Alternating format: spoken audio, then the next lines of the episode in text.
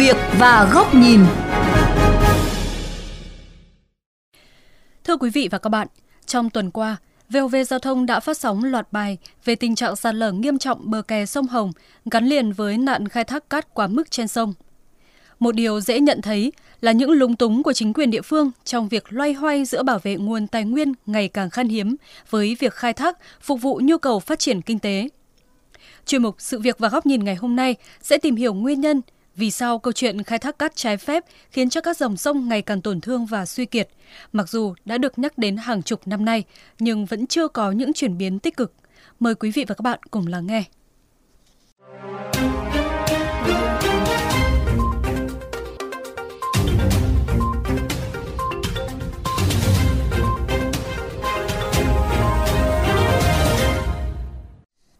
Sinh trưởng và làm nghề nông bám vào ven sông Hồng bao đời. Đến nay, bà T, 53 tuổi, cư dân tại xã Vân Phúc, huyện Phúc Thọ, Hà Nội, vẫn chưa hết ám ảnh khi thuật lại một vụ sụt lún đất diễn ra vài năm trước mà bà tận mắt chứng kiến. Ừ, lo lắm, thật em à. Như trên đầu làng mà cái năm trước ở cái trạm bơm đấy là mọi người đang ngồi tập trung này thế mà nó sụt xuống lúc nào không biết. May là có người biết không có là xuống tất sông. Đó cho nên là bây giờ là chúng tôi ở đây là cứ mong làm sao mà à, chính sách nhà nước mà kè được cho chúng tôi hay là tàu hút cát hút kia làm thế nào mà để cho nó đỡ đi cho dân nhân dân ở cho yên tâm không có mà ở này lo ngày lo đêm sợ lắm tàu mà đi qua là đây nó cứ rình rình rình rình lên có lúc là kiểu như thế là là là động đất ấy. Chỉ cho phóng viên khu vực tàu hút cát trái phép thường xuyên hút vào bờ kè, rút ruột lòng sông, nằm giáp danh với xã Vân Nam, ông Bùi Văn Khóa, Chủ tịch Ủy ban nhân dân xã Vân Phúc cho biết, hiện trạng các bờ kè, bờ sông trên địa bàn đang bị uy hiếp nghiêm trọng. Mấy năm nay nó nước nó không lên to mà nó không có bồi nên làm ra cái cát nó càng ngày nó càng lắng đi và nó hút, hút cát này nó sâu xuống từ mặt bây giờ xuống khoảng 4 năm mét. Thế bây giờ nó hở cái chân nếu mà nó hút dưới này mà nó bỏ cái là khi nó lở là nó lở hàng tảng luôn xuống. Bởi vì mỗi khi mà nó lở thì nhanh lắm. Khi mà đất này đã bị lở thì không mấy mà mà mất làng. Thống kê của Ủy ban nhân dân huyện Phúc Thọ cho biết tháng 4 năm 2021, công an huyện đã bắt được hai vụ khai thác cát trái phép, xử lý 3 đối tượng, phạt 386 triệu đồng, tịch thu phương tiện trị giá 265 triệu đồng. Ngoài ra huyện Phúc Thọ cũng phối hợp với các cơ quan công an và lực lượng chức năng bắt giữ 21 phương tiện, 79 đối tượng khai thác cát ở tỉnh Vĩnh Phúc giáp danh với huyện.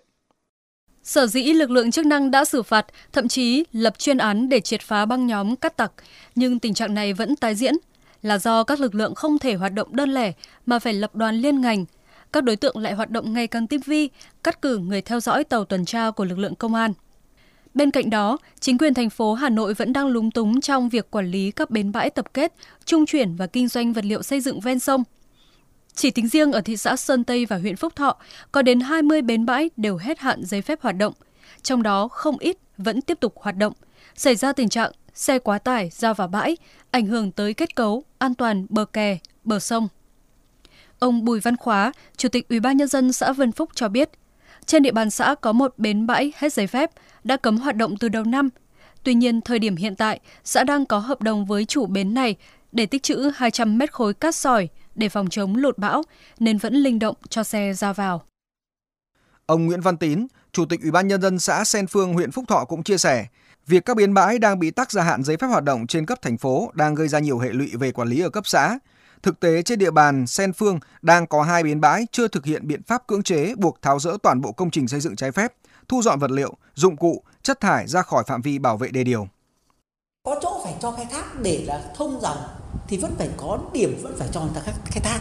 Không khai thác thì nó sẽ tắc ách tắc, không thể giao thông được. Và cái hai nữa là cái nhu cầu của nhân dân về vấn đề sử dụng cát thì rất lớn về xây dựng.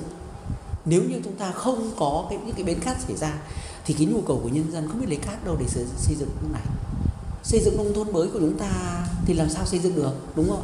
Thì cái việc này là việc nhu cầu của nhân dân mình vẫn phải cho người ta làm. Nhưng còn cái việc đúng làm đúng hướng đúng hướng như thế nào đó là phải xin phép hoạt động.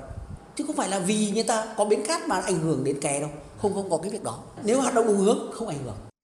Ông Nguyễn Đình Sơn, Phó Chủ tịch Ủy ban nhân dân huyện Phúc Thọ cũng thừa nhận đang gặp khó khăn trong việc cân bằng nhu cầu vật liệu xây dựng như cát, sỏi với mục tiêu không cho khai thác tài nguyên theo đúng chủ trương của thành phố, đảm bảo chống sạt lở đê kè, phòng chống thiên tai. Chúng tôi mời toàn thể các cơ quan chức năng của Sở Tài nguyên Môi trường về để cho ý kiến, giải đáp, hướng dẫn thủ tục về trình tự cho thuê đất để cho các bến bãi này hoạt động bởi vì đây là nhu cầu của nhân dân rất cần thiết trong công cuộc xây dựng nông thôn mới của địa phương. Sở Tài nguyên Môi trường đã có hướng chỉ đạo và tới này chúng tôi sẽ chỉ đạo các cơ quan chức năng phải tổ chức khảo sát, đánh giá và cho thực hiện đúng theo quy trình đấu thầu theo quy định của luật đất đai.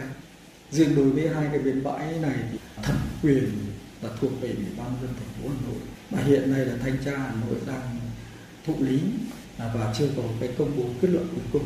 Chúng tôi đang thực hiện cái kết luận của thanh tra thành phố Hà Nội xong, chúng tôi sẽ chỉ đạo tổ chức thực hiện.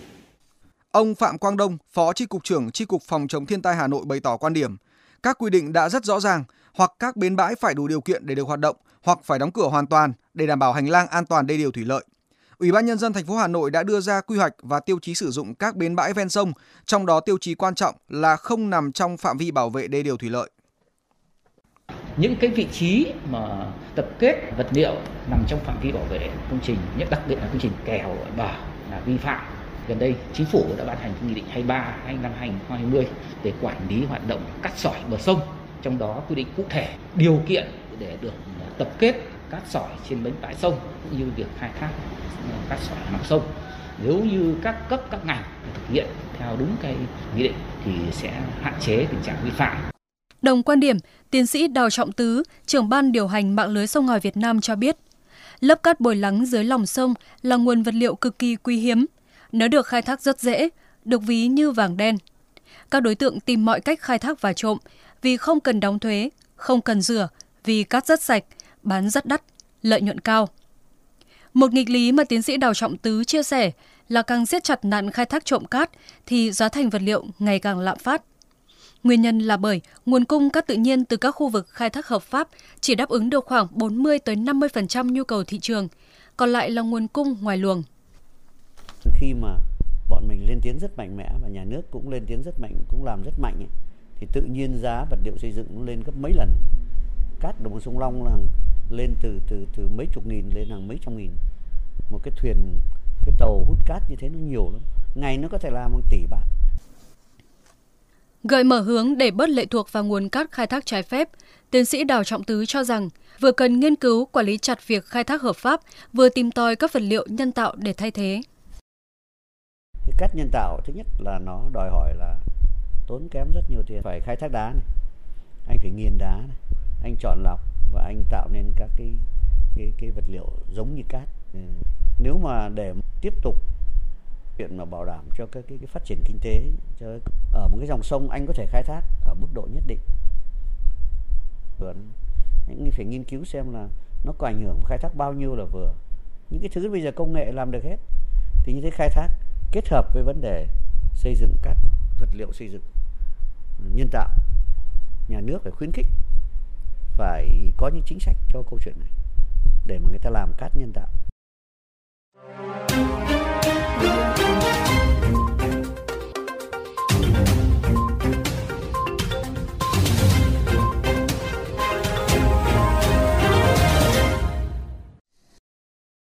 Tiếp tục chuyên mục sự việc và góc nhìn ngày hôm nay, mời quý vị và các bạn đến với bình luận có nhan đề gìn giữ hay tận thu thiên nhiên.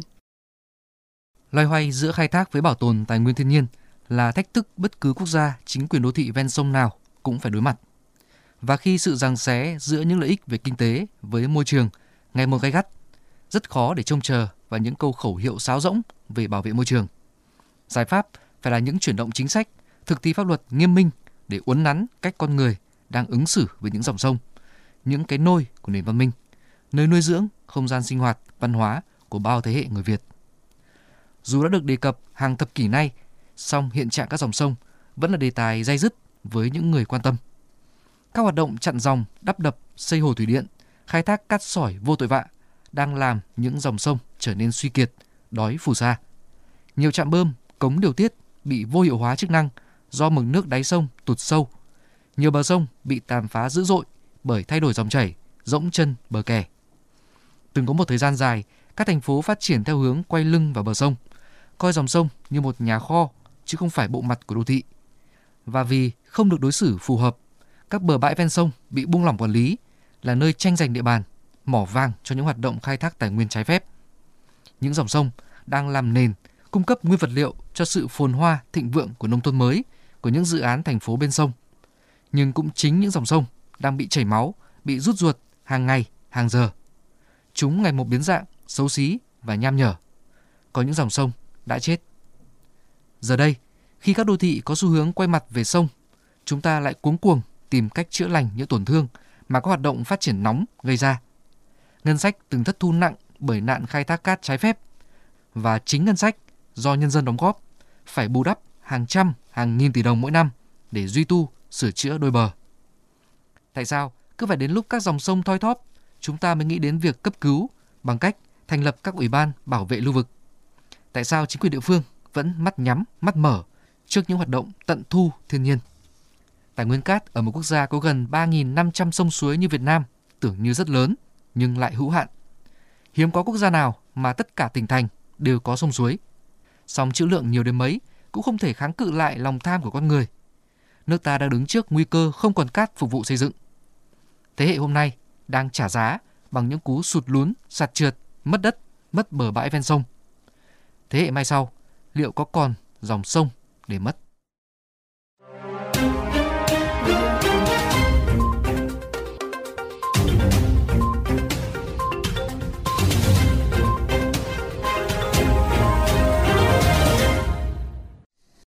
Thưa quý vị và các bạn, nội dung vừa rồi đã khép lại chuyên mục Sự việc và góc nhìn ngày hôm nay.